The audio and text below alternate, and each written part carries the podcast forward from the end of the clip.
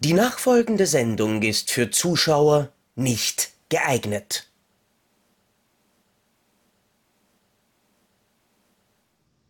Okay, das ist jetzt was Komisches. Mein Handy zeigt mir an, dass jetzt offensichtlich eine Depp- und Deppert-Aufzeichnung stattfindet. Weißt du davon irgendwas? Nein, um Nein, Gottes Willen. ja. Um, Gott, um Gottes Willen. Nein, nein, Ja, weil ich habe hab mich gar nicht. vorbereitet drauf und das wissen wir ja, das machen gute Podcasts. Wobei, doch, doch, ich habe mich relativ gut vorbereitet, denn äh, du hast mir vorher mitgeteilt, dass wir angeblich dieses Mal mit der Folge 111 zum ersten Mal eine Schnapszahl haben, Ja, manche. Leute sagen auch 11, 22 und so, aber das sind zweistellig, finde ich immer albern bei Schnapszahlen. Ja, Google zum ich finde, das Beispiel. ist, das ist dann. Was denn? Google sagt Ja, das zum Beispiel, ja aber zweistellig, zweistellig ist ja kein Grund zum Feiern. Das haben wir alle zehn Wochen. Das, mü- äh, zweistellig müssen wir auch den Feldmann alle zehn Wochen ertragen. Das ist Übrigens, ich hoffe, dass deine Vorbereitungen in neun Wochen musst du fertig sein. Äh, Ja. Am Laufen sind. Äh, das Blasphemie, Mord und Fasching. Ja, Blas, wen auch immer, das ist mir egal, und was mich damit in Ruhe. Ja, Ja, wir haben eine Schnapszahl. 111. Und damit würde ich sagen, Ja, ich, ich bedanke mich an der Stelle übrigens noch, äh, noch einmal bei meinem lieben Zuschauer Astons Martin. Der hat mir nämlich äh, vor kurzem ein kleines Überraschungs-Mystery-Paket zukommen lassen. Und da waren neben einigen wirklich coolen Filmüberraschungen auch auf der einen Seite leckere Gummibärchen drinnen und auf der anderen Seite eine Flasche Mirabellenbrand. Ähm, und während ich versuche, die Flasche aufzukriegen, könntest du mir ja mal verraten, was zum Ficken Mirabellen sind. Mirabellen sind, oh Gott. Äh, Das nicht. doch, ich, ich kenne die. Das sind so kleine orange, so, wie sieht aus wie Mies. Ich glaube, warte, warte mal, ich glaube, das sind so ähnlich. Nee, wie Pfirsiche. Ah ja, Nur kleiner, ah, ja, ja. kleiner. Und sind, glaube ich, Ich verwandt mit dem österreichischen Bundespräsidenten. Kann das sein? Ich glaube nicht. Also- Mirabelle ist eine gelbe Zwetschge, also nah dran, nicht Pfirsich, sondern eher Pflaume. Okay. Mirabelle ist eine Pflaume, eine gelbe Pflaume. Na dann, aber es kommt, es kommt der Mirabellenberg auch vom Friedberger Adolfsturm. Äh, okay. Ja, aber ist eine regionale Spezialität. Ich würde sagen, wir stoßen an und ich koste das mal. Ja, Hui. Prost. Prösterchen.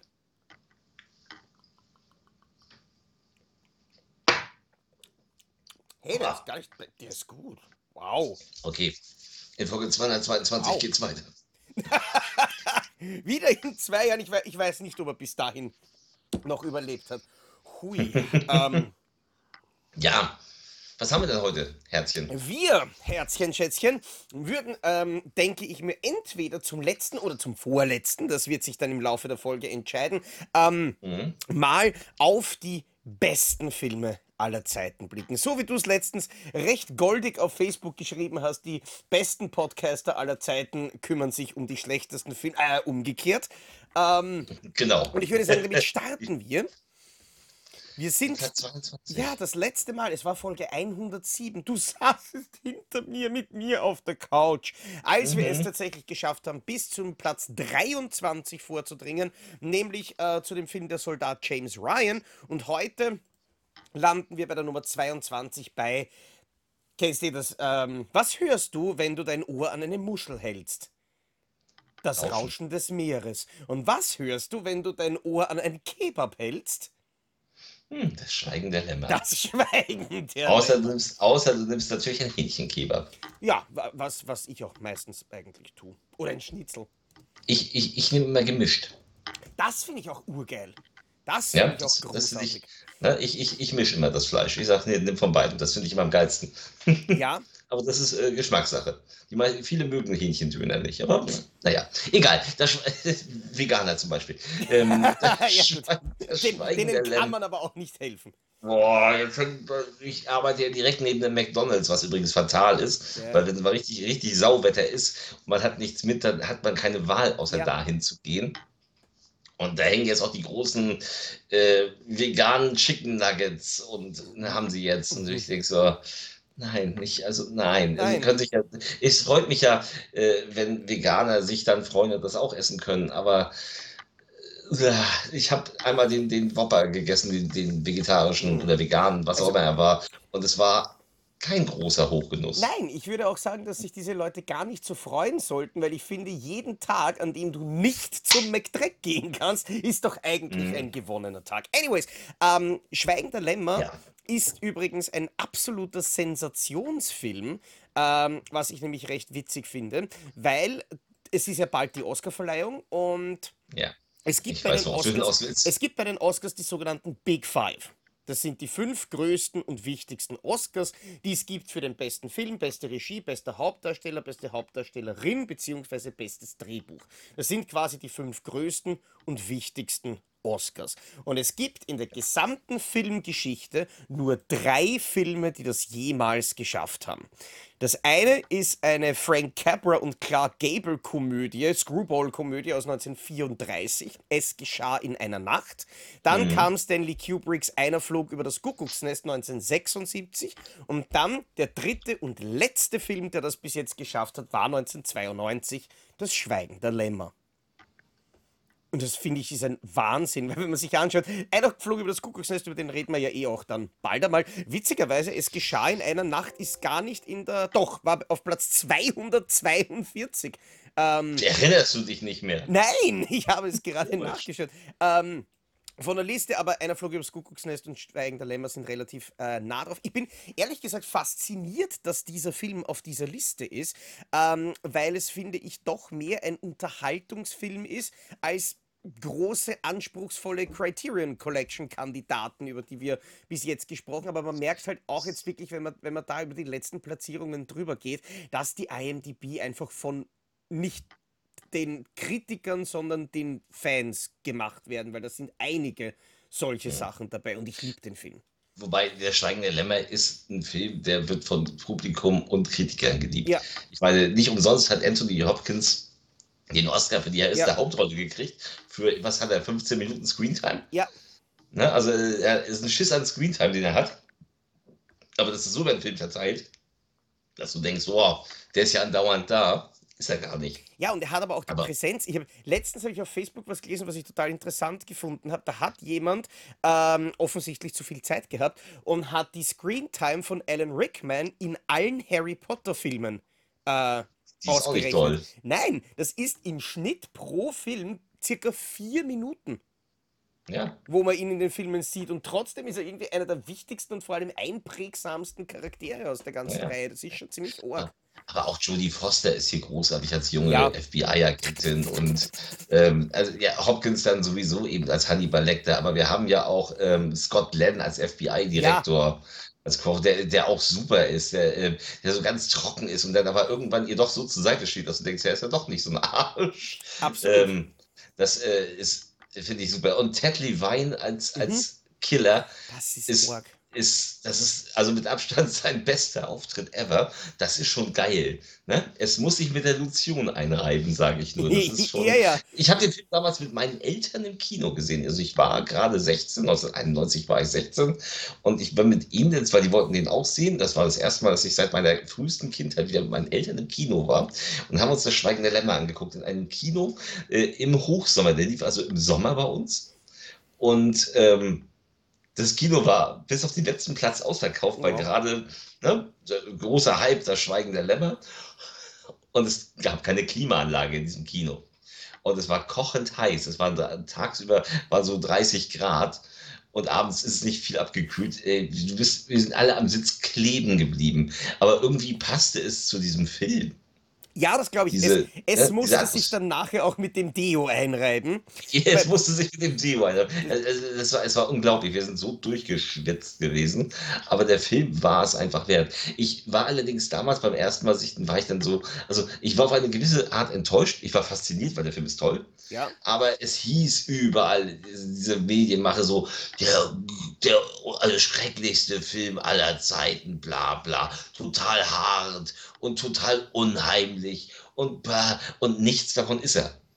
Ja, Das Schweigen der Lämmer ist nun wirklich kein unheimlicher Film. Wo ist der unheimlich, bitte? Also, klar, wenn du eine, eine dickliche äh, Frau bist, die alleine lebt und diesen Film guckst und abends auf die Straße gehst und da steht ein offener Transporter, dann ist es vielleicht unheimlich. Aber so im Kino oder vor dem Fernseher ist der Film nicht unheimlich. Der hat auch, auch diese Nachtsichtgerätsfinale ist eher spannend als unheimlich. Und auch Anthony Hopkins als Hannibal Lecter ist nicht unheimlich. Der fand es faszinierend in der Rolle. Ähm, also unheimlich ist er nicht. So, es ist eher ein Thriller, der äh, ein anspruchsvoller Thriller, der mit großartigen Schauspielern, dieses Schweigen der Lämmer, worauf sich das äh, ne, bezieht, mhm. also die Geschichte, dieses Quid pro Quo und die Geschichte, die dann äh, eben ans Licht kommt von der jungen äh, Jodie Foster, das ist schon geil. So, das ist, äh, das ist wirklich gut geschrieben, das ist gut gespielt, das ist von Jonathan Demi auch richtig gut inszeniert. Ähm, ja, toller Film. Ja, das Einzige, was ich wirklich schade finde, ist, dass sie damals die Gelegenheit ausgelassen haben, beim Filmposter von Der Schweigen der Lämmer draufzuschreiben, vom Regisseur von Das Zuchthaus der verlorenen Mädchen. Hätte ähm, wahrscheinlich unglaublich viele ins Kino gezogen. Wah wahnsinnig, wahnsinnig. Ja. Ich meine, ich liebe mhm. sogar die Parodie Das Schweigen der Hammel, aber ich glaube, damit bin ich ziemlich allein. Ja. Ähm, Turbine liebt den auch, ich kann es nicht verstehen. Ja, ich, ich habe ich bisch mich an, wie ich den gesehen habe. Ich habe den ja in Turbine. Das liegt an deiner Inkontinenz. Ah. Ähm, nein, auf jeden Fall. Äh, worauf wollte ich hinaus? Genau. Ähm, Psychologen haben jetzt letztens ähm, quasi abgestimmt bzw. bestimmt, dass die realistischste Darstellung von einem Psychopathen in einem Film, in der gesamten Filmgeschichte, tatsächlich die von Javier Bardem in äh, No Country for Old Men ist. Aber ich mhm. finde auch, dass Anthony Hopkins extrem weit da oben mitspielt. Weil dieses, weil dieses, dieses, eben genau dieses Psychopathische ist ja genau das, was er eigentlich nicht spielt. Du merkst eben Hannibal an, dass das eigentlich ein absolut intellektueller Mensch ist, der Dinge tut, die für ihn eigentlich irgendwie ganz normal sind. Ja. Und dann noch so Sachen sagt wie, hm, ich habe einmal jemanden gegessen, nur um den Klang von einem Orchester zu verbessern, haha. ähm, Nein, ich liebe, ich liebe, ich liebe die Performance, ich liebe die Atmosphäre, ich liebe die, die, die Spannung, weil nämlich wirklich sowohl, sowohl die Szenen mit Buffalo Bill als auch die Szenen mit, mit Hannibal knistern so richtig. Ähm, liebe ihn heiß, einer der besten Thriller aller Zeiten. Ja, das äh, kann man so stehen lassen. Wobei er gar nicht so thrillig ist. Ja. Äh, er ist mehr ein Krimi. Ich finde, es ist ja. mehr ein geiler Krimi. Also, aber das äh, ja, sehen andere anders, keine Ahnung. Ja, es ist, es ist über weite Strecken ja tatsächlich eigentlich auch etwas, was man im Theater spielen kann. So eine, ein klassisches Kammerspiel, weil sowohl die Szene mit Buffalo Bill mhm. als auch die mit Hannibal und, und Jodie Foster sind Könnte ja. Man, ja. Das sind ja, sind ja drin, sind wir die gleichen Orte, stimmt. Ja. Könnte man prinzipiell überlegen. Mach mal. Schreib mal das Theaterstück. Das Musical. Ja, äh, ich habe jetzt. Ich, habe ich jetzt, wäre in einem Leben mit einem Glas Chianti. oh. Ich meine, ganz.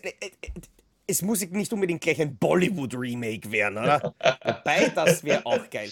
Aber tatsächlich.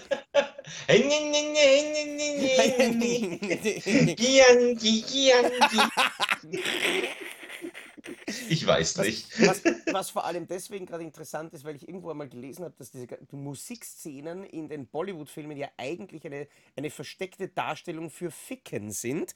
Ähm, dass sie quasi das damit darstellen, wenn sie miteinander singen, weswegen ich mich immer wieder frage, warum auch die männlichen Gegenspieler miteinander singen, bevor sie sich die Fresse einschlagen. Das könnte uns jemand erklären. Äh, nein, aber ich habe mhm. tatsächlich Zeit, jetzt ein Musical aus äh, Schweigender Lämmer zu machen, weil den nächsten Film kannst du ganz alleine haben.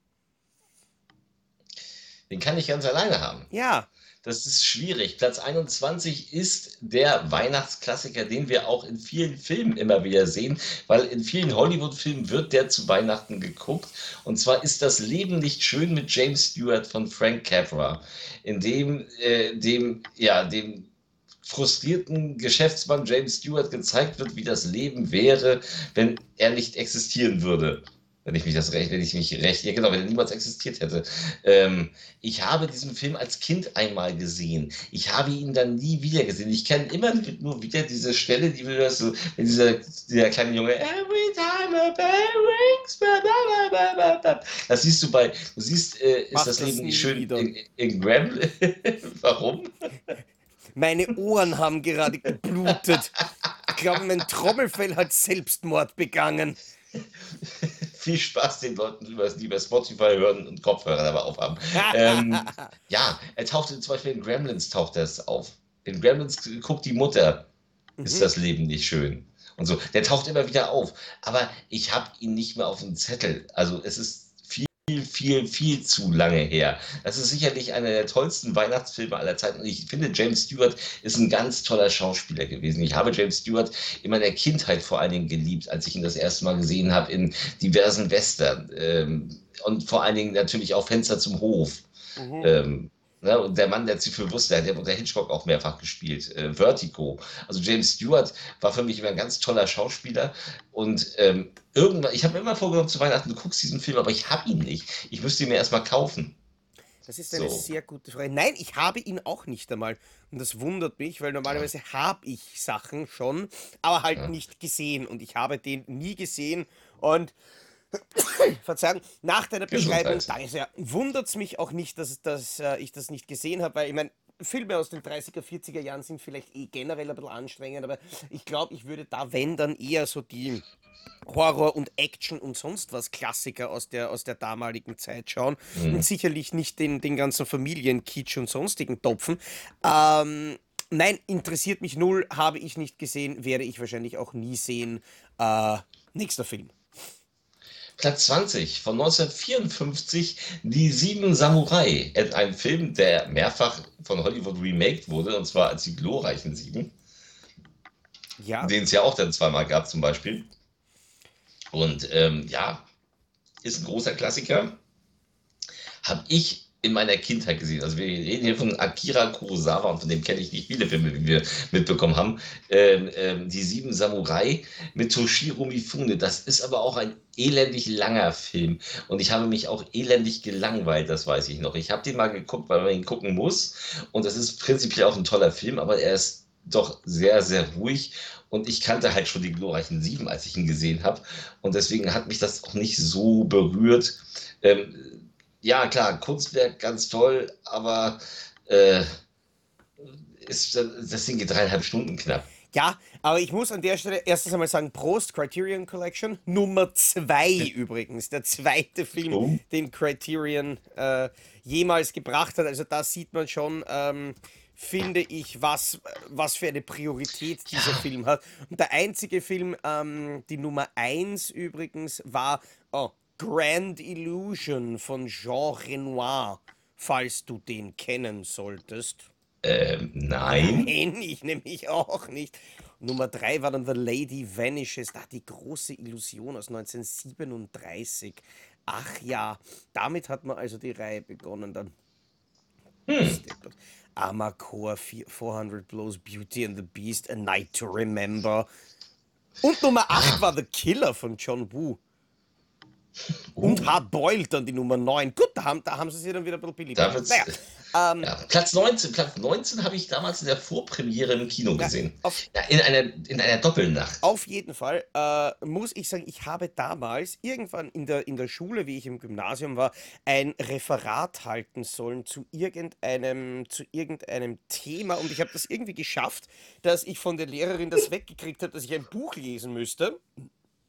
Und Ja. habe stattdessen einen Film bekommen und da hat sie mir einen alten Fernsehmitschnitt von den Sieben Samurai mitgebracht. Ähm, Okay. Und ich muss sagen, ich habe diesen Film geliebt. Ich kann nicht Ja. mehr dazu sagen. Ich glaube, es war aber auch eine gekürzte Fassung, weil drei Stunden war das Ganze nicht. Ja, ich nehme an, das war die 150 Minuten Fassung, die ich damals gesehen habe. Ähm, und ich habe ihn wirklich geliebt, weil ich finde, dass er von der Atmosphäre her einfach nur beeindruckend ist. Nämlich natürlich das klassische äh, Thema, das dann auch bei den glorreichen Sieben weiterverwendet wurde. Aber Toshiro Mifune ist einfach sowas von ein, äh, von ein endcooler Leading Man für diese, äh, für diese Filme. Und äh, man kennt ihn natürlich dann auch noch bei, ähm, wo habe ich ihn noch gesehen? Meine, ja, gut, er, der, der, der, Wenn er in die Hölle will, lass ihn gehen. ja, genau, das ist natürlich einer der großen, der großen Klassiker. Aber lustigerweise hat Kurosawa ihn ganz oft eingesetzt, dann sogar nämlich Mhm. schon 1948 in Engel der Verlorenen. Ähm, die zwei haben dann auch noch zum Beispiel Sachen wie äh, Yojimbo, das, das Schloss im Spinnwebwald oder Nachtasyl, die verborgene Okay. Festung, äh, Rotbart und so weiter äh, miteinander gemacht. Ähm, und er hat Yojimbo eben auch in Satuichi meets Yojimbo gespielt, der auch ziemlich cool war. Er war in der Schlacht um Midway mit dabei, in dem Klassiker aus 1976. Und natürlich, wenn er in die Hölle will, lass ihn gehen. Nein, er hat eine großartige Atmosphäre. Ich mag ihn, ich mag die, die, die, die Geschichte extrem gerne und ich finde, das ist aber wirklich ein spannender Film, ehrlich gesagt, durch die Atmosphäre. Also, dass du den Ist einschläfern zu lange, findest, es ist, es ist, es ist aber auch zu, ich war, ich war, ich war irgendwie zwölf oder so, als ich den gesehen habe. ich glaube ich Ja, also auch. ist, Also, ich war sicher nicht älter als 14. und der war schwarz-weiß Ja, ah. Ich war halt jung. So, ich habe ihn wirklich das, seitdem nie wieder gesehen, weil es gibt einfach zu viele Filme auf der Welt, ja, dass man sie alle gucken könnte. Ähm, aber Platz 19, wie gesagt, den, habe ich in der Vorpremiere gesehen. ja, äh, In einer Doppelnacht zusammen mit, jetzt halte ich fest, True Romance. das ist eine Man hat, man interessante hat eine, das, das, das, das Ding wurde, das wurde als Brad Pitt-Nacht angekündigt. Und dann kam als zweiter Film True Romance. Äh, Brad Pitts Rolle in True Romance ist so. Ja, ich wollte ich wollt gerade sagen, hast du eine andere Version von, von True Nein, Romance nein, gesehen, als nein, die ich nein, kenne? nein, nein, es war tatsächlich als Brad Pitt-Nacht. Sieben war eine Vorpremiere und True Romance lief in Lübeck sonst eigentlich gar nicht im Kino. Äh, der hat es dann da in diese Vorstellung geschafft. Und ähm, es ist sieben, ja. Also sieben ne, von 1995 ist Platz 19 und ist einer von David Finchers wirklich großen Thrillern. Der Film je- also jeder kennt ihn, jeder, äh, es gibt ja dieses Gerücht mit der, es gab dieses Gerücht mit dem, mit der, mit der Schachtel, Ja, dass man den Kopf darin sieht. Man sieht den Kopf darin aber nicht.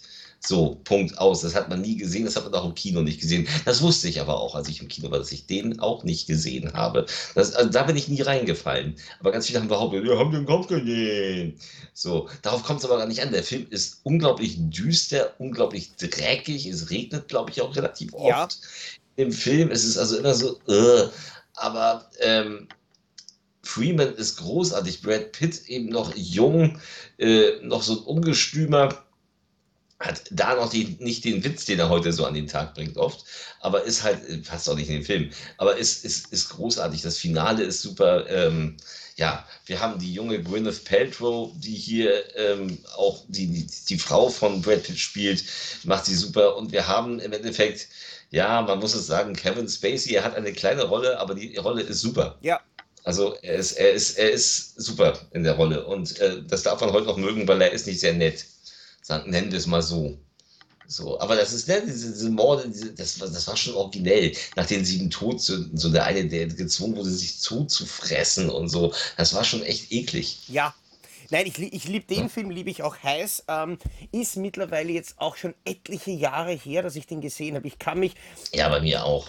Tatsächlich ist dieses Bild von dem, von dem Typen, der sich, glaube ich, an den Spaghetti leicht überessen hat, ähm, das, was bei mir, was bei mir wirklich im, im äh, Mhm, bei jedem. Kopf hängen geblieben ist. Aber nachdem du ja vor, kur vor quasi nicht allzu langer Zeit ähm, In quasi einem unbekannten Land. genau in einem unbekannten Land mit mir essen gehen durftest, äh, weißt du, Ja. dass das ja bei mir mehr oder weniger auch so ähnlich ausgeht, wenn ich dann einmal vor so einem Also kleinen Maßlosig. Maßlosig, Maßlosigkeit ist keine Todsünde, ja. Ja, Absolut. definitiv.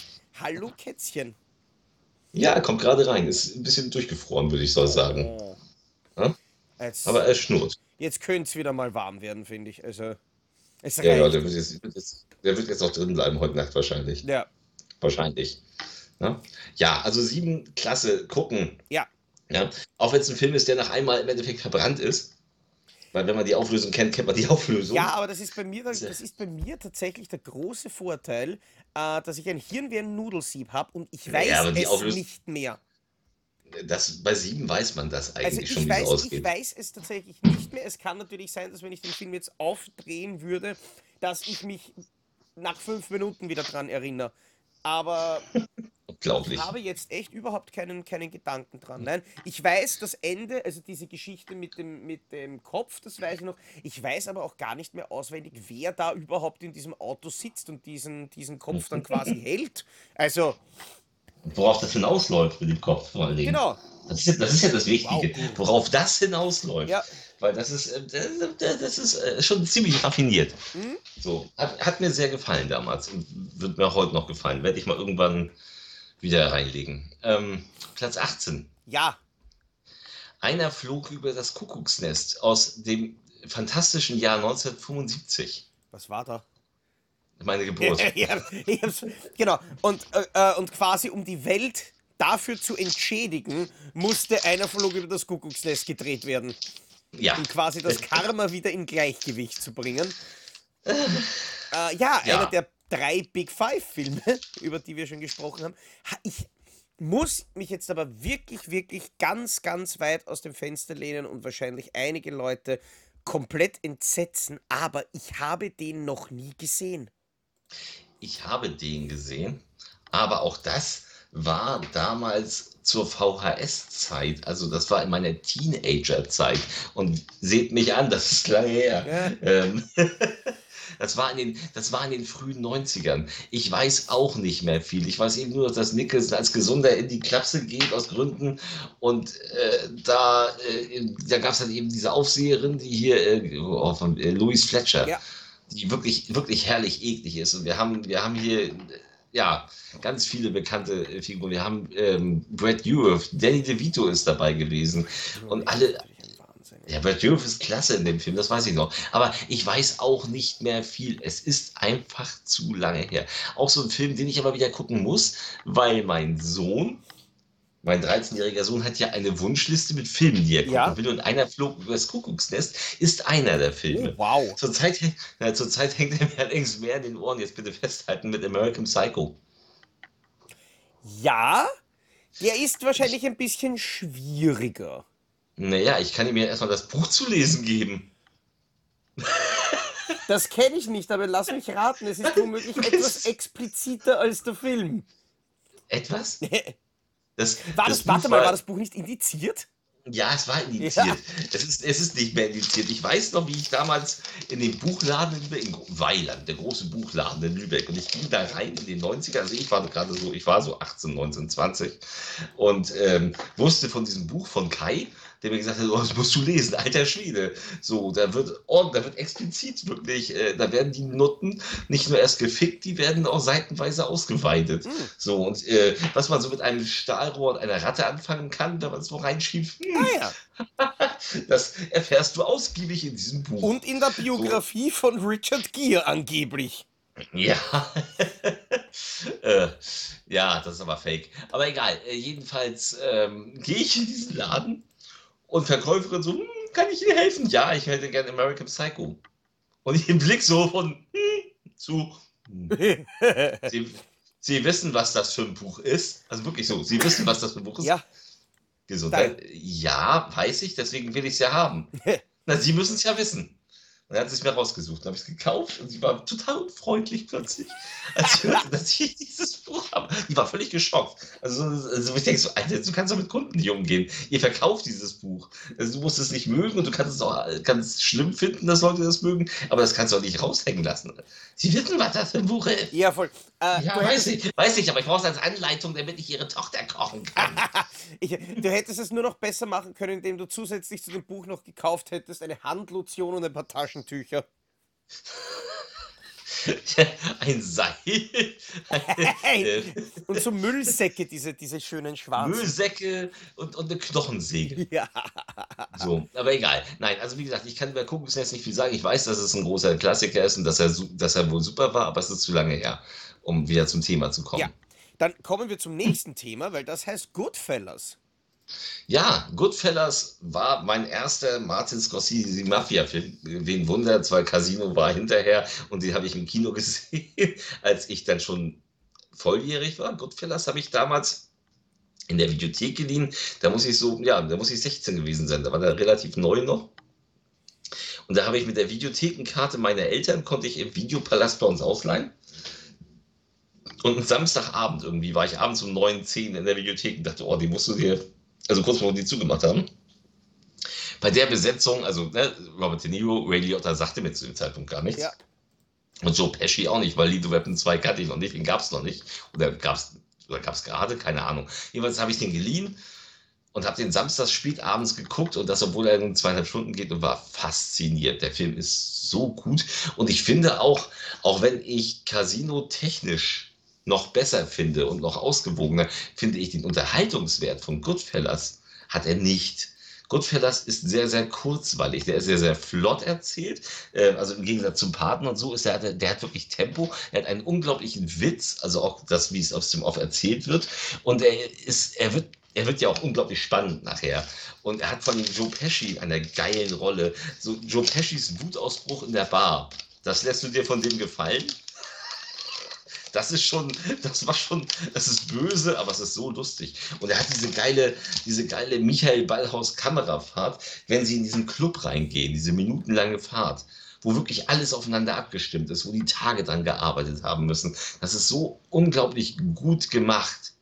Ne, wo, sie, wo die Kamera ihn Ewigkeiten bis zum Tisch verfolgt und er ständig wieder auch andere Leute äh, trifft, die ihn ansprechen und hier und da passiert was. Ähm, geil. Ne, Ray Liotta Gott habe ihn selig, in einem in einer großartigen Rolle. Und auch hier als seine Frau war das doch, äh, Lorraine Bracco ist auch fantastisch als seine Frau. Ähm, oder die typischen Mafia-Fressen, Paul Sorvino und so, die, die auch so aussahen wie Mafia-Fressen. So Mike Starr. Wenn, man, wenn die mal googelt, das Gesicht sieht, denkt so, ja, den habe ich nur in Mafia-Filmen gesehen, genau wie Frank Vincent. Und dumm und also, dümmer. Also Mike Starr, ja, ist, das, ist, das ist die Rolle. Stimmt. Ja, stimmt, das natürlich auch. Aber der hat oft diese Mafia-Sachen eben gemacht. Und, ähm, und der ist echt, der ist so unterhaltsam. Also auch wenn man auf Mafia-Filme vielleicht nicht steht, das Ding ist wirklich, wirklich gut.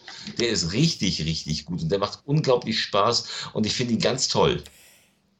Ich kann dir gerade nicht sagen, ob ich ihn jemals gesehen habe oder nicht. Das ist schock, das ist wirklich schockierend. Das ist wirklich schockierend. Ich habe nämlich, also, weil der ist wirklich geil. Ich habe nämlich nebenbei nachgeschaut. Ich habe ihn mittlerweile schon in 4K da stehen. Ich habe die alte amerikanische Blu-ray äh, damals zu der Zeit, wo ich noch relativ viel in Amerika einkauft habe, weil bei uns die Blu-rays einfach sauteuer waren und im Black Friday mhm. bei Amazon in Amerika diese ganzen Digibooks von Warner und so weiter richtig schön günstig waren. Ähm, mhm. Und ich kann dir nicht sagen, weil das war eben die Zeit damals, habe ich relativ viel gekauft und relativ viel geschaut äh, und da verfließen auch einige Dinge. Ich bin mir ziemlich sicher, dass ich Casino gesehen habe. Ähm, der ist auch super. Der ist aber, auch, aber, ist, aber Goodfellas ist kurzweiliger. Aber das ist auch, wie gesagt, Jahrzehnte quasi her. Ähm, mhm.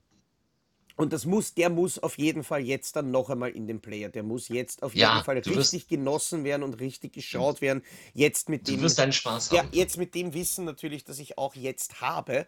Ähm, ich glaube, das, das wird eine ziemlich geile Sache. Ja. Tja. So, jetzt kommen wir zum Film, den darfst du gern vorstellen. Ah. Jetzt werde ich mich nämlich un jetzt, jetzt mache ich mich nämlich unbeliebt.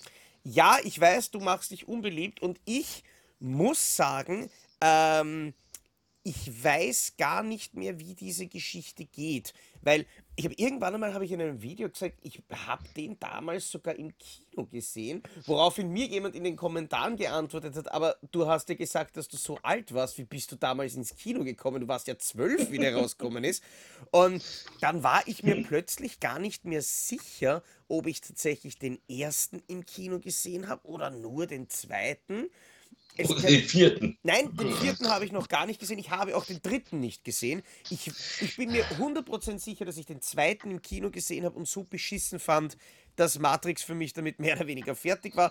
Ähm, genau, wir reden von Matrix. Den dritten habe ich nie gesehen. Ich habe Enter the Matrix gespielt auf der PS2 und habe mich sehr über die achteckigen Autoreifen ähm, mokiert. Aber ich mochte den ersten damals sehr ähm, aber wie gesagt, das liegt halt eben daran. Nein, stimmt, 1999 war ich elf.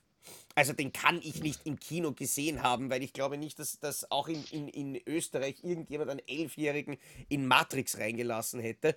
Ähm, dann war das wohl auf DVD und ich war natürlich von der ganzen Tricktechnik, von der ganzen, äh, von der ganzen Optik extrem begeistert und wie diese Action war, das war fantastisch, aber natürlich von dieser, ich würde jetzt auch fast sagen, pseudophilosophischen Handlung, mhm, ähm, habe ich damals natürlich nichts verstanden. Also das, was einem die da als, ich sage jetzt einmal, Aussage und Intelligenz mitgeben wollen. Das ist damals natürlich komplett an mir vorbeigegangen und ich glaube, das war auch gut so.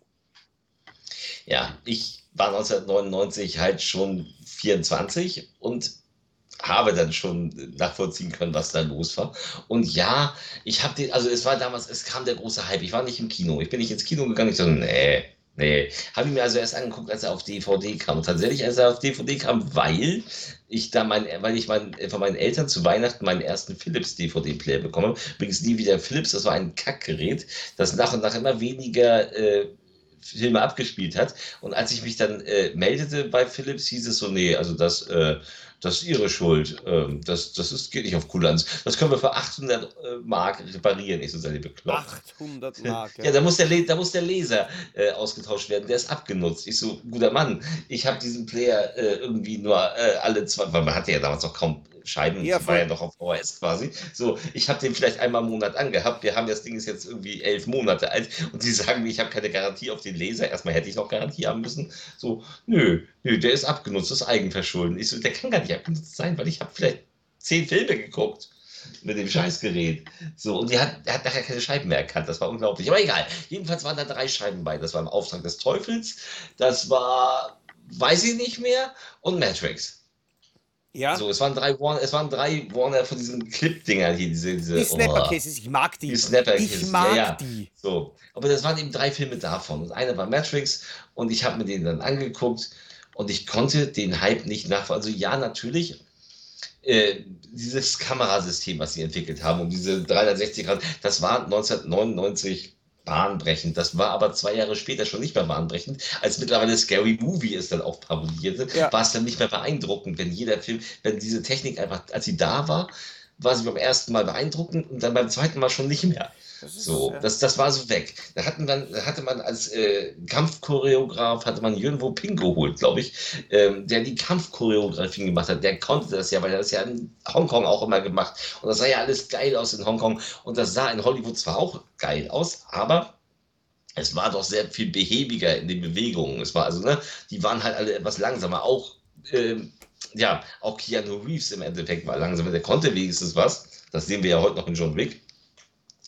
Aber ähm, der war schon langsamer in den Bewegungen und ähm, ich habe zu der Zeit Hongkong-Filme auf und runter geguckt. Das hat mich nicht, nicht beeindruckt. Und dann kam eben diese völlig bekloppte, Entschuldigung, Pseudo- ähm, philosophische Sülze, die die Wachowski-Brüder, jetzt Schwestern, äh, da erdacht haben. Und die hatten mit Bound einen Film, der mir richtig gut gefallen hatte vorher. Und ähm, du nimmst jetzt die blaue Pille oder die rote Pille.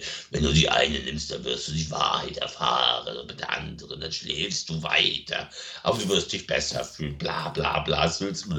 Mit dem Standardverräter, der nachher denn jeder Hollywood-Film dann haben muss. Ich äh, bearbeite für die Bösen. Und überhaupt diese Lack- und Leder-SM, diese schwuchtelige SM-Klamotten, die sie da alle anhatten. Äh, äh, so, und dann nur dieses Gefasel. Und ganz ehrlich, äh, die Erotik von Carrie Ann Moss, die muss man mal irgendwer erklären. Also ich kann es nicht. Wobei, was ich, was ich relativ interessant finde, ähm, dafür, die, die, die, die Wachowskis werden ja wirklich gefeiert als, als mit die visionärsten Science-Fiction-Götter, die es aktuell quasi gibt. Ich habe mir jetzt gerade ihre komplette Filmografie aufgemacht und nach Bound, der eigentlich wirklich gut ist, kam Matrix. Ja, das, dann kam ja. Speed Racer, der ja wirklich das allerletzte war. Dann kam ähm, der, sagen wir mal, akzeptable, aber doch ein bisschen langweilige Cloud Atlas. Und dann mhm. kam ihr mit Abstand bester Film, den sie jemals gemacht haben, nämlich Jupiter Ascending mit einem Eddie Redmayne, der, glaube ich, für die Ewigkeiten ist. Also ich würde wahnsinnig gerne ähm, sollte ich Eddie Redmayne jemals treffen und jemals zu einem Interview äh, bekommen, meine erste und wahrscheinlich einzige Frage, die ich ihm stellen kann, ist, was zum Teufel hast du dir gedacht bei Jupiter Ascending? Dieses, ja. dieses gröhlend Kreischen in die Kamera schreien und dieses alles. Also, ich weiß nicht, Eddie Redmayne spielt doch irgendwie David Bowies Interpretation von Klaus Kinski, oder? Ja, so ein bisschen schon. Also, wie gesagt, Matrix, ich kann's, ich kann's, um jetzt darauf zurückzukommen, ich kann's nicht nachvollziehen. Also es hat, es tut mir sehr leid. Ich weiß, dass ganz vieles hat, ich hatte das auch schon bei Pantoffelkino gesagt und habe dann ganz viele Buhrufe gekriegt. Ich aber doch Science Fiction Gott. Äh, Sehe ich nicht. Also, äh, sorry, das ist alles pseudophilosophisches Geschwafel. Und äh, es ist mit, ja, mit beeindruckenden Action-Szenen, also für die Zeit beeindruckend, aber viel mehr ist da nicht hinter. So, das hat mich nie beeindruckt. Das ist ja jetzt im vierten Teil auch völlig baden gegangen. Ja. So, und das wohl nicht ohne Grund. Weißt du übrigens, welcher der erste Film war, bei dem äh, Yuan Wu Ping Regie geführt hat? Nein. Das wäre eine Frage fürs Quiz. Das ist nämlich tatsächlich hm, eigentlich mein absoluter Lieblings-Jackie Chan-Film. Wegen einer Na? Szene. Die Schlange im Schatten des Adlers. Oh Gott. Ding, ding, ding, ding. Nein, wegen, wegen der Szene, wo er, wo er den Boden wischen will und der Meister versucht, ihm auf den Boden zu steigen und er ihm immer ja. diese Fetzen unter die Füße schießt, was ein Wahnsinn war, nicht, war, der Meister, war, war der Meister nicht sogar Troy Haag? Ah, das kann gut möglich Ich kann sein, dass es Troy Haag war. Ich weiß nicht. Ja, ja die, die Szene ist wirklich witzig. Das stimmt. Aber ja, Schlange im Schatten des Adlers ist auch ein toller Film. Nein, Jürgen Ping ist auch über jeden Zweifel erhaben, aber Matrix leider nicht. Ja. So. Punkt. Es, wie gesagt, hat mich damals beeindruckt als Zwölfjähriger, wie ich ihn, ich habe keine Ahnung auf DVD oder im Kino oder keine Ahnung wie gesehen habe, ähm, aber ich weiß, ich habe ihn gesehen. Ich weiß auch, dass ich den nächsten Film gesehen habe. Übrigens, ich muss noch ganz kurz erwähnen, weil ich es vorher vergessen habe, ähm, weil wir uns über den Cast von Einer Flug über das Kuckucksnest äh, unterhalten haben. Nicht ja. nur die von uns genannten haben da mitgespielt, sondern auch noch Christopher Lloyd war dabei ja. und Michael Berryman. Ja, der passt. Ja, der, der passt. ähm, die, Eindeutig. The Hills Have Kuckucksnester. Ähm, anyways, äh, Platz 15 laut IMDb. Das Imperium schlägt zurück. Ja, aus der Zeit, als Star Wars noch cool war. Ähm, ich bin ja, also damit bin ich ja wirklich aufgewachsen. Also ich habe als, als Kind kurz, also ich muss auch so sechs, sieben gewesen sein, als ich dann Krieg der Sterne, liebe Kinder, früher hieß Star Wars bei uns Krieg der Sterne. Also ne, der, der Film, der heute bekannt ist als Star Wars Episode 4, ja. eine neue Hoffnung, hieß damals schlichtweg Krieg der Sterne. Ja, weil es war so. auch der erste. Und es war der erste, bei dem allerdings trotzdem verwirrte, dass da Episode 4 in der Aufschrift schon stand. Also es gab ja diesen, es gab ja tatsächlich wohl diesen groben Plan von Lukas mit 1, 2, 3, 4, 5, 6, ja, genau. wobei, er dann gemerkt, wobei er dann gemerkt hat, so das Potenzial für eine gute Geschichte gibt 4, 5, 6 her. Also mache ich jetzt erstmal die, war eine weise Entscheidung, weil 1, 2, 3 finde ich einfach. Fahrt. Es ist nicht, ja, scheiße. Also, und ich kann auch mit 7, 8, 9, also 7 konnte ich, mochte ich noch damals noch, weil das ja 4 nochmal erzählt war. Aber 7, 8, 9, pff, so, und alles, was danach kam, ja, Mandalorian, habe ich mir die erste Staffel angeguckt, das war auch gut. Aber als dann, als dann anfing mit noch eine Serie, noch eine Serie, noch eine Serie, noch eine Serie und dann kam noch der Solo-Film und dann kam noch eine Serie, noch eine Serie und die nächsten Trilogien sind in Arbeit und noch eine Serie und es langweilt ja. mich, weil es im Endeffekt ja auch immer das Gleiche ist auch wenn ich sowas sage, muss man auch vorsichtig sein, weil viele Fans werden sagen, nein, das ist überhaupt nicht das gleiche. Ich habe einen Kumpel, der mir erzählt hat, hast du die und die Star Wars Serie gesehen? Nein, das interessiert mich nicht. Aber dann erfährst du viel über die Politik, die dort praktiziert wird. Ich so, ganz ehrlich, die Politik bei Hänsel und Gretel hat mich auch nicht interessiert. Und beides, und beides, und beides sind Märchen. Ja. So, oh, da habe ich was gesagt. Das ist doch, Star Wars ist ja kein Märchen. Star Wars ist ja ein, ist es ja ein Imperium. Ich so, du bist mir auch so ein Imperium. Ähm, das Imperium schlägt zurück 1980 habe ich ja eben noch auf VHS in der Ursprungsfassung gesehen, die in Deutschland noch geschnitten war sogar. Man hat, das habe ich auch nie verstanden, ausgerechnet dieser Film, der von der Urtrilogie der härteste ist, ja. war damals in Deutschland ab 6. Ja, ist jetzt auch ist, ist jetzt übrigens auch ab 6 wieder, aber damals waren die anderen ab 12 und es war dadurch auch der einzig geschnittene Film. Und zwar wurde er in der Folter von Han Solo geschnitten. Also es fehlte nicht viel. So, aber es war die Szene, in der Han Solo gefoltert wird von Darth Vader, die war cut. So, später wurde der Film dann umgekürzt ab 12 gebracht und dann später Gesundheit okay. äh, nochmal umgekürzt ab 6. Also jetzt ist, jetzt darf Han Solo ab 6 gefoltert werden. Aber ich finde, das ist, also es ist ja bei den Fans, ist dieser von Irvin Kirschner inszenierte Streifen der Lieblings-Star Wars. Und das kann ich nachvollziehen. Der hat zwar im Endeffekt gar nicht so viel Geschichte, das ist ja so ein Mittelteilfilm im Endeffekt. Also wir kennen die Figuren und die machen sich jetzt auf in neue Abenteuer und trennen sich ja auch wegmäßig. Ähm, und hat dabei wirklich tolle Science-Fiction-Momente. Dieses Ding, wenn, wenn der Millennium Falcon in der, in der Höhle landet. Ja. das ist, das ist keine Höhle. Das war schon geil. Und natürlich die Sache am Anfang dieser Eiswüste mit diesem Viechern, das war auch geil. Und ähm, Ja, ja, natürlich das. Und dann der Cliff, der böse, der böse, böse Cliffhanger, wo man dann eben, wo ich auch noch warten musste, weil 1983, das war irgendwie ein Jahr später, äh, war ich dann acht und war dann im Kino in Rückkehr der Jedi-Ritter. Aber man musste erst mal warten, so Han Solo Carbonit eingefroren, oh Gott, wird er da jemals wieder rauskommen? Ihr könnt das doch so nicht enden lassen, äh, weil er war ja Fanliebling. Und ähm, nein, das ist ein toller Film. Aber ich finde die Urtrilogie an sich auch toll. Ich finde sogar den, den, den ersten am schwächsten. Einfach nur, also die Episode 4 von der Urtrilogie. Und ich finde auch diese, ich finde es auch schrecklich, dass es einfach diese Urfassung nur auf DVD in nicht anamorph gibt, ja, dass man das, das, das ist, äh, das ist eine Frechheit, weil dieser Film, also diese, diese Urtrilogie hat es verdient, auch in der Kinofassung ohne die nachträglich eingefügten Effekte und ohne die nachsynchronisierten Szenen in Deutschland und bla, äh, dass sie das einfach mal trotzdem als Bonus veröffentlichen. So, ich verstehe nicht, was das soll. Also das ist eine Frechheit, dass äh, Lukas da so, nee, will ich nicht. Und das dann, jetzt ist es aber in, Star, in Disneys Hand, aber die interessiert das auch nicht. Es muss ja alles gleich aussehen. Aber die Fans wünschen sich im Endeffekt die Urfassung. Und die hätte mir auch gereicht. Ich kann darüber hinwegsehen, wenn bei alten Filmen die Effekte nicht so geil sind, äh, wie bei Filmen, die neu sind.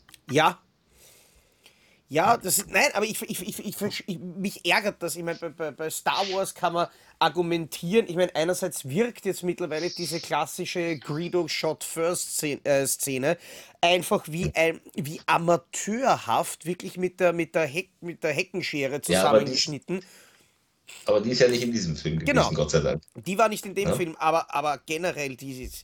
Ja, es ist schon ganz nett, wenn man Dinge remastert und so weiter. Und ich finde es auch ganz nett, wenn ich, wenn ich dann solche Geschichten lese, wie dass sie, dass sie dann bei den 4K-Mastern alte Filmfehler ausbessern oder vielleicht irgendwo die, äh, die, die, die Schnüre entfernen. Wobei es mich auch Mhm. nicht stört, weil ich habe nichts dagegen. Natürlich sieht man jetzt plötzlich in 4K wesentlich deutlicher, was alles Fake ist und was alles Masken waren oder Ja. sonstiges.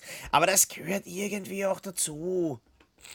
Ja, das stört mich auch wenig. Also ich finde Filmfehler ausmerzen, so wie Cameron es zum Beispiel gemacht hat in Terminator 2, finde ich, oder auch in Titanic, da finde ich es völlig legitim. Da hat er dann mal zum Beispiel bei Titanic einen einen Scheinwerfer, der im Licht war, digital rausretuschiert oder eben die Kabel, die im Wasser zu sehen waren, auch rausretuschiert. Und er hat bei, bei Terminator 2 den, das, das Gesicht des Stuntmans, der mit dem Motorrad hier in das, in das Hafenbecken springt, äh, gegen das Gesicht von Arnold Schwarzenegger ausgetauscht, damit das homogener aussieht. Aber er hat nichts zusätzlich reingefügt. Da sind nicht noch 10.000 andere Terminatoren, die durch die Straße fahren, so wie bei Star Wars, wo alles plötzlich voller komischer digitaler Viecher ist. Ja, und ich finde ich find aber das Allerschlimmste, das waren immer noch die Walkie-Talkies bei E.T.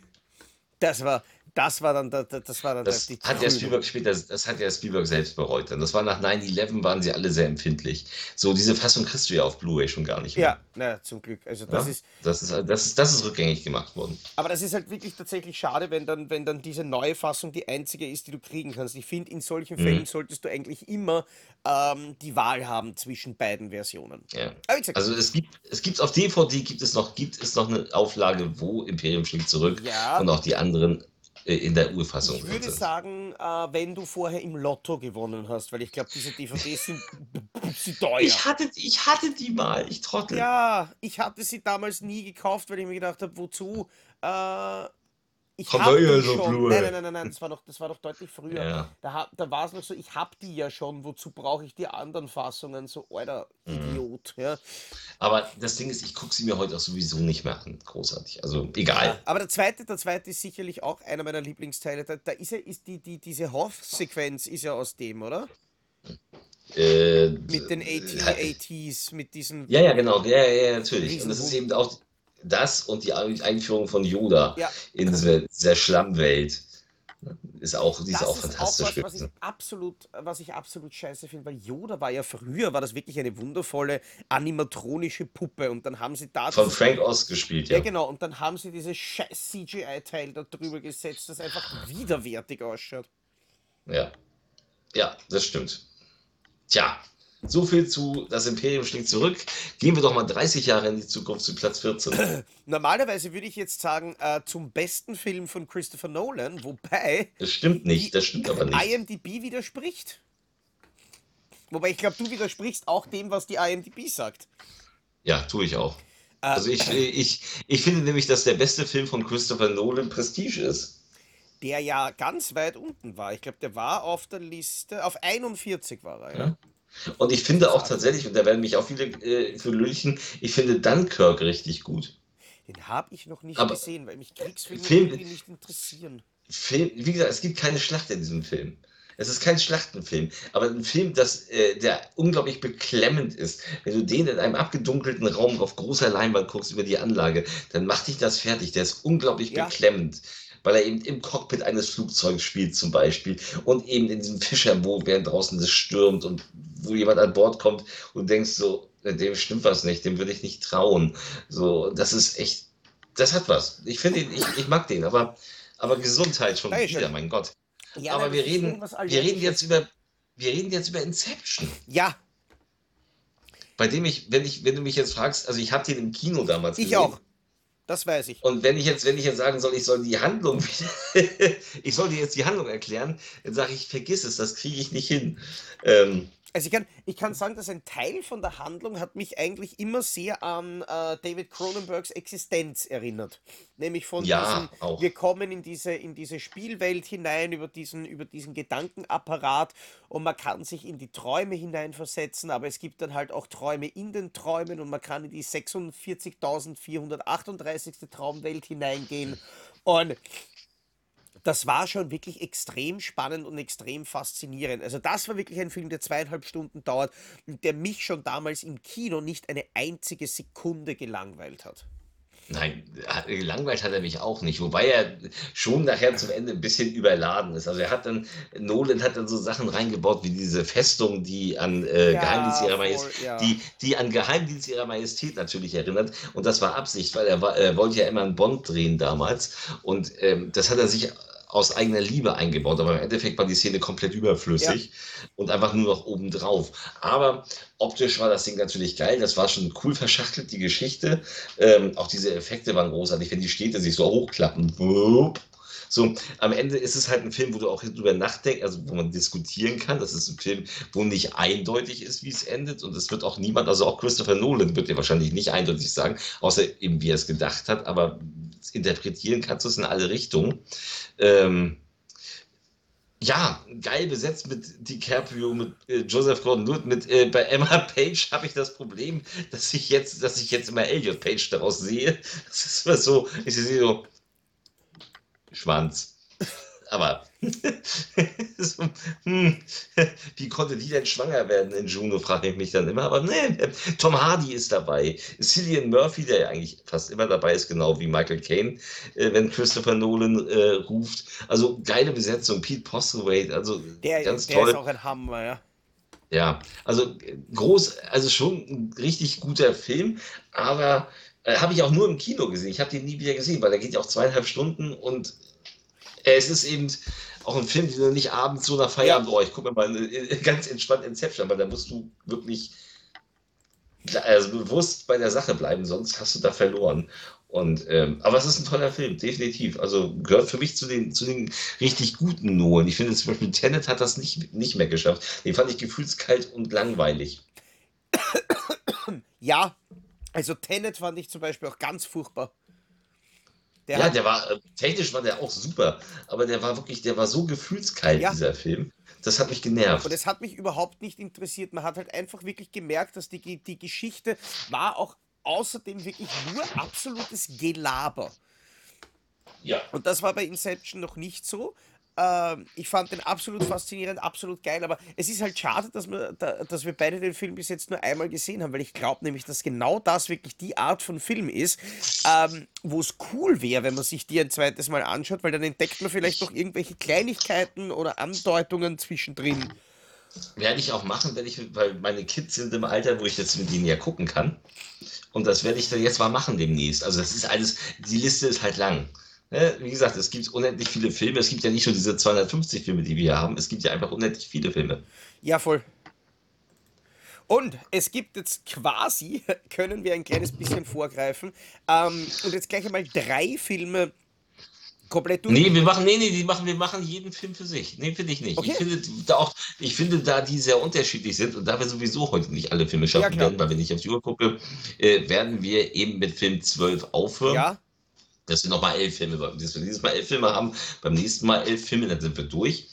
Ähm, ich finde nicht, dass wir die uns über einen Kamm scherend aufhören sollten, ja, weil ich habe, diese, ich, habe, ich habe die extrem unterschiedlich aufgenommen. Und zwar ist Platz 13 Herr der Ringe, die zwei Türme. Sprich, das ist Herr der Ringe Teil 2 genau. quasi. Steht ja auch im so. Titel drinnen. So, und das ist natürlich jetzt ein bisschen doof, dass wir nicht mit äh, Herr der Ringe Teil 1 anfangen, sondern mit Teil 2. Ich finde es interessant, dass Teil 2 äh, der am niedrigsten bewertete Herr der Ringe Film ist, weil ich finde immer noch den ersten äh, ziemlich, ziemlich, ziemlich, ziemlich, ziemlich öde, schon mal so äh, vorab. Und ähm, ich habe damals, äh, ich habe damals alle drei im Kino gesehen, obwohl ich nach dem ersten merkte, das ist gar nicht meine Welt. Ja, bei mir also ich kann, genauso. Also ich habe drin gesessen, weil das war natürlich großes Kino und Peter Jackson und überhaupt ganz aufwendig und wow, das muss man gucken. Und ich habe mich eben aufgrund der Länge, in der nicht wirklich viel passiert beim ersten, so viel sage ich jetzt schon mal, beim nächsten Mal, wenn wir ausführlicher reden, ich habe mich sehr, sehr gelangweilt. Und ich fand auch, es gab keinen, also es gab nicht wirklich viele Höhepunkte. Diese Höhepunkte fand ich, fand ich zu wenig für, für so einen langen Film. Und ähm, dann kamen eben die zwei Türme den ich dann das Jahr darauf auch wieder im Kino gesehen habe. Äh, mit einem Arbeitskollegen, mit dem habe ich alle drei Filme davon im Kino gesehen. Und wir waren uns beide auch da einig, ja, also der, der war ein bisschen, der war ein bisschen aufregender. Der war jetzt auch nicht der Knaller, wie ich finde. Also ich bin nicht der Herr der Ringe-Typ. Ich finde, also tatsächlich, wenn ihr mich fragt, finde ich das genauso langweilig wie Matrix. Ich finde es nur besser gemacht. Ja. So, also es ist, ich kann mit, mit Zwergen mit großen haarigen Füßen und so und mit Zauberern, die mal weiß sind und mal schwarz und mal irgendwas, wenig anfangen. Und ähm, mit Elfen und schieß mich tot. Das ist einfach nicht meins. Da bin ich dann, da langweile ich mich nicht irgendwie, weil das eine Welt ist, in der ich mich nicht verlieren kann. Das ist aber mein Problem. Das liegt also nicht am Film. Ich kann verstehen, dass ganz viele Leute Herr der Ringe als Fantasy-Epos total schätzen und total lieben und sich in diese Welt reinversetzen können. Aber ich bin das nicht. So, und ähm, ja, ich erkenne es an, also Neuseeland, tolle, Atmosphäre, tolle Kulisse und toll gedreht. Elijah Wood, Ian McKellen, Viggo Mortensen, Orlando Bloom, Sean Astin, den ich unglaublich mag, schon seit den Goonies im Endeffekt. Ähm, Kate Blanchett dabei und wir haben ja dann auch Christopher Lee ist, glaube ich, das erste Mal in diesem Film hier drin. Ich glaube, im ersten war er noch gar nicht dabei als Saruman, als der böse Zauberer, der wirklich auch mit seinem da, damals schon sehr hageren Gesicht auch wirklich aussieht. Ähm, ich weiß, dass im zweiten der Spinnenkampf war, den mochte ja. ich. Das mit der Spinne war drin. Ansonsten habe ich da eben auch nicht mehr so wahnsinnig viel Erinnerung. Es ist halt der Mittelteilfilm. Es war aber mehr los als im ersten Teil.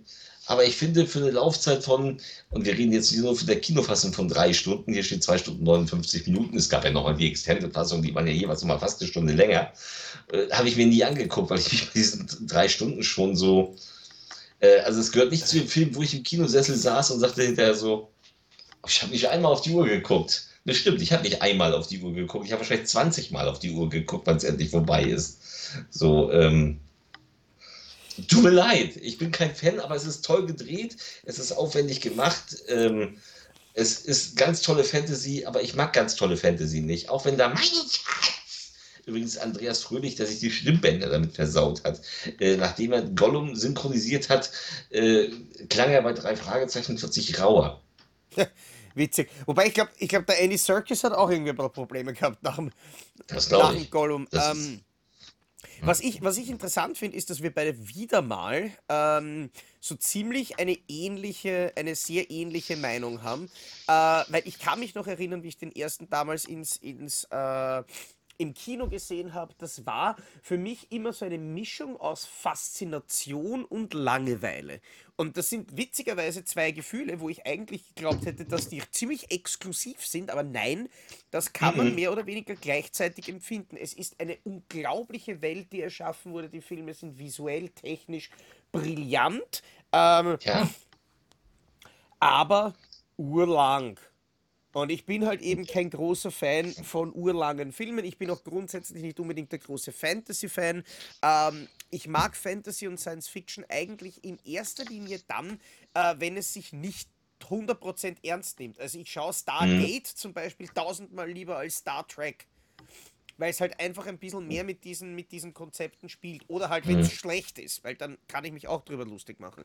Ähm, aber bei Herr der Ringe, ich habe jetzt gerade kurz nachgeschaut und habe mir gedacht, ich könnte beim, äh, beim Schnittbericht spicken, ähm, welche Szenen da in, den, in dem zweiten Teil drinnen waren und welche, welche Kämpfe das waren.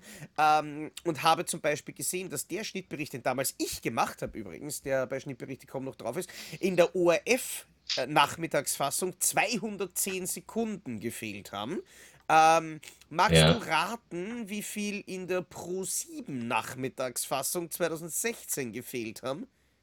Um die 12 Minuten? Knapp. Keine Ahnung. Knapp daneben Echt? sind 27 Minuten. oh mein Gott. Äh, ja, das ist, äh, also wer solche Filme im Nachmittagsprogramm äh, guckt, der hat auch die Kontrolle über sein ja, Leben verloren. Der Film ist von also wer generell, generell wer Filme im Fernsehen guckt, die ja. nicht irgendwie, zumindest auf dem öffentlich-rechtlichen, wo ich mich auch schon immer angefressen fühle, weil der Abspann gecancelt ist. Ähm, ich finde, das gehört dazu. Also ich gucke ihn nicht komplett, aber ich hasse es, wenn der Film in der letzten Szene ist und da wird schon ja, dieses so, ich so äh, gib mir doch wenigstens 10 Sekunden Abspann, ehe der das macht. Ja, stimmt. Nein, ich, so. ich, ich, ich, lese ihn meistens nicht, aber natürlich, wenn dann das Bild abblendet ja. und es beginnt und du hörst diese Musik, die natürlich auch irgendwie zur Stimmung von der letzten Szene ja. passt, das hat, das hat schon was. Aber ich finde es ja. witzig, weil bei so stark gekürzten Fassungen denkt man sich, das muss man ja normalerweise merken, äh, weil dann dauert der Film ja quasi nur mehr 70 Minuten. Nein, nein, er dauert eh immer noch 137, aber halt nicht mehr 164 ohne Abspann. Und man darf. Die hatte aber noch, mal, noch mal anderthalb Stunden Werbung dazwischen, deswegen geht er das länger. Das stimmt. ähm, total geil, weil die Leute schauen das ja wegen der Werbung und nicht wegen genau der Szene, die sie dann rausgeschnitten haben. Nein, ich weiß, ich weiß es nicht. Ich mochte aber, glaube ich, den zweiten dann auch schon ein bisschen mehr als den ersten. Ähm, ich weiß noch, dass ich dass das damals für mich natürlich, das waren mit die ersten großen Filmerlebnisse, die ich hatte, wie ich damals begonnen habe, Filme bewusst mhm. wahrzunehmen und auch zu kaufen. Und ich weiß, dass auch wenn es jetzt quasi nicht meine Favorites waren, ich war bei jedem im Kino und ich habe mir dann bei jedem nachher die Extended-Version geholt und ich habe auch nachher bei jedem befunden, interessanterweise, dass mir schon die Kinofassung zu lang war. Dadurch natürlich die Extended-Version noch einmal zu lang ist, dass ich ja. die Extended-Version aber trotzdem immer noch für den besseren Film halte. Okay. Auch wenn es halt, es ist halt quasi irgendwie more of the same, aber es ist trotzdem dadurch sowohl mehr Langeweile als auch mehr Faszination. Und Christopher Lee als, als Saruman ist einfach nur fantastisch. Ähm, und ich weiß, dass da einige Szenen dabei sind. Ich habe die, äh, letztes Jahr habe ich erst die komplette Trilogie noch einmal geschaut ähm, für irgendein Video-Feature. Okay. Und ich muss sagen, ich fand sie jetzt 20 Jahre später, ich meine, interessanterweise merkt man schon den Special Effects deutlich an, dass sie aus den 2000er Jahren waren. Also, ja, aber das kann, dafür diese, kann der Film ja Ja, genau, nichts. genau. Ne, diese, dieses, äh, dieses Uncanny Valley hast du ein bisschen und du merkst halt ein bisschen mehr die, die, die, die, die Tricktechnik, aber du siehst trotzdem auch, dass die Tricktechnik für die Zeit, in der sie entstanden ist, immer noch freaking unbelievable war. Ähm, und absolut großartig. Und ich fand die Filme aber jetzt besser, als ich sie damals gefunden habe. Das mag sein, ich habe sie nie wieder gesehen. aber egal, wir haben noch einen. Ja. Wir haben noch einen, lass uns den machen. Auch ein, eine absolute Kleinigkeit, glaube ich, die niemand kennt. wir dürfen eigentlich, eigentlich dürfen wir über den nächsten Film nicht reden. Das ist wahr, weil das ist die Regel Nummer eins. ja, man verliert leider kein äh, Wort über Fight Club. Ja. Den Fight Club, ja. 1999 ähm, rief mich ein Kumpel an und meinte, oh, guck mal, da läuft ein Film mit Brad Pitt von David Fincher, der hat sieben gemacht, äh, der ist ab 18. Lass mal reingehen. Um was geht's denn? Ich habe keine Ahnung, Fight Club, gib wohl auf die Schnauze. Okay. Also mit dem, mit dem Vorwissen bin ich ins Kino mit einem Kumpel und meiner damaligen Freundin, die den Film übrigens scheiße fand. Ähm, oh ja. Deswegen auch ja, damalige Freundin. Nein, das war nicht der. Ja, aber sie.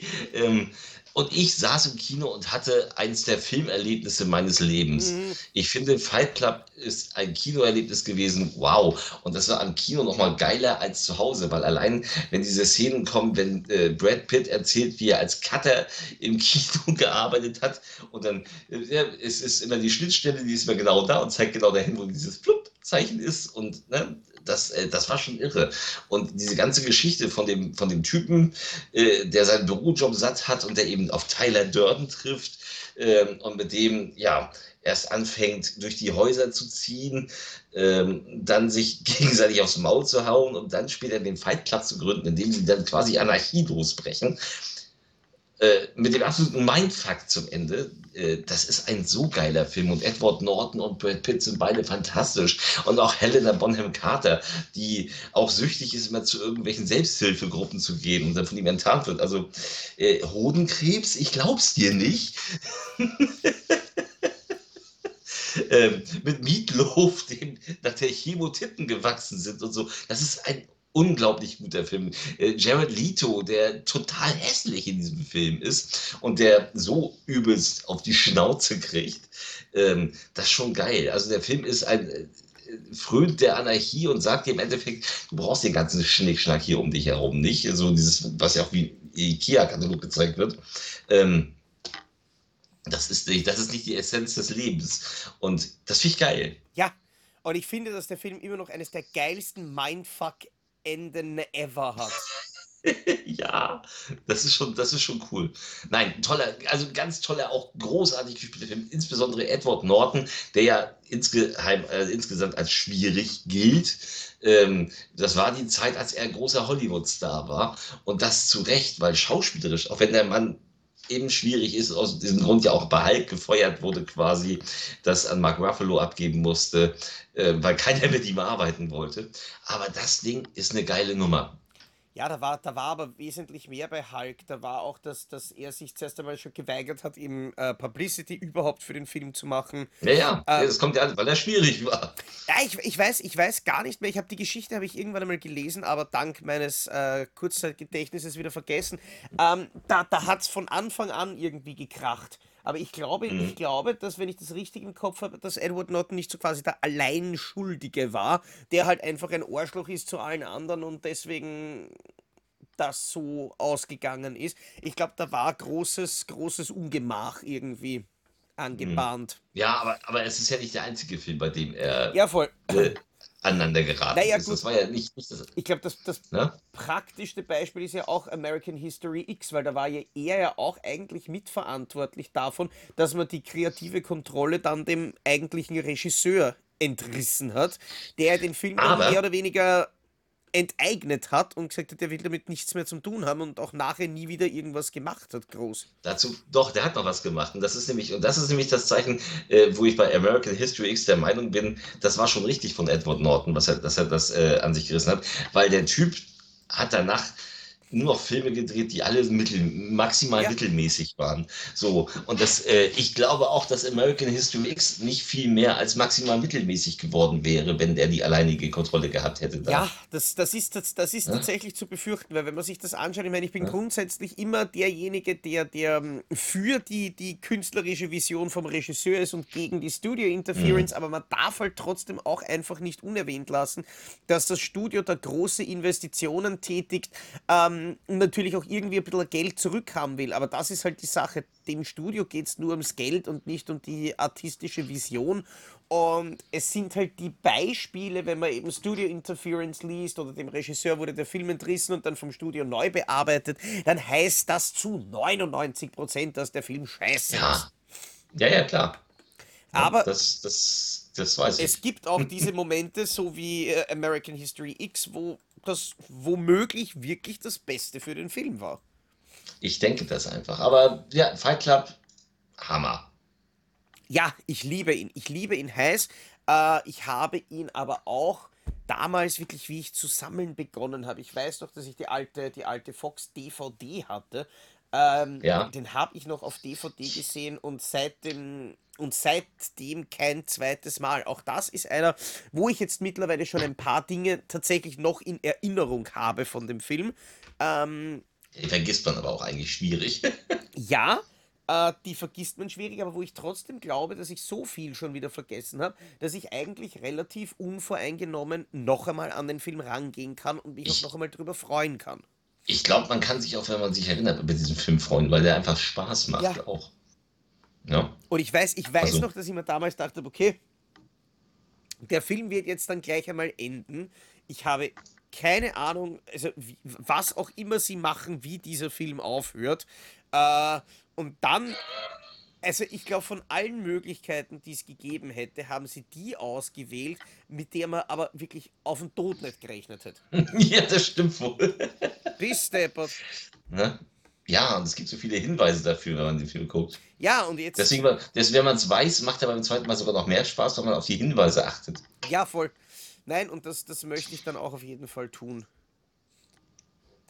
Tue dieses. tue dieses. Und ihr könnt euch tatsächlich jetzt, äh, habt ihr noch sechs Tage Zeit, euch diese Folge von Depp und Deppert noch ein zweites Mal anzuschauen, um vielleicht irgendwelche versteckten Hinweise zu entdecken. Äh, wer von uns Depp und wer Deppert ist, keine, ke ke ke keine Ahnung auf jeden Fall. Das war's. Für heute, wir sehen uns in genau einer Woche wieder. Donnerstag 16.30 Uhr auf YouTube beziehungsweise den bekannten Podcast-Plattformen für diejenigen, ähm, die sagen, ich gebe mich mit der Stimme zufrieden, aber die hässlichen Fressen mag ich mir nicht anschauen. Gut, zugegeben ist äh, eigentlich ein ganz netter, passender Zugang. Das war Deppert Deppert für die Woche. Nächste Woche sehen wir uns wieder. Würde mich freuen, wenn ihr dabei seid. Bis dahin. Ciao. Tschüss.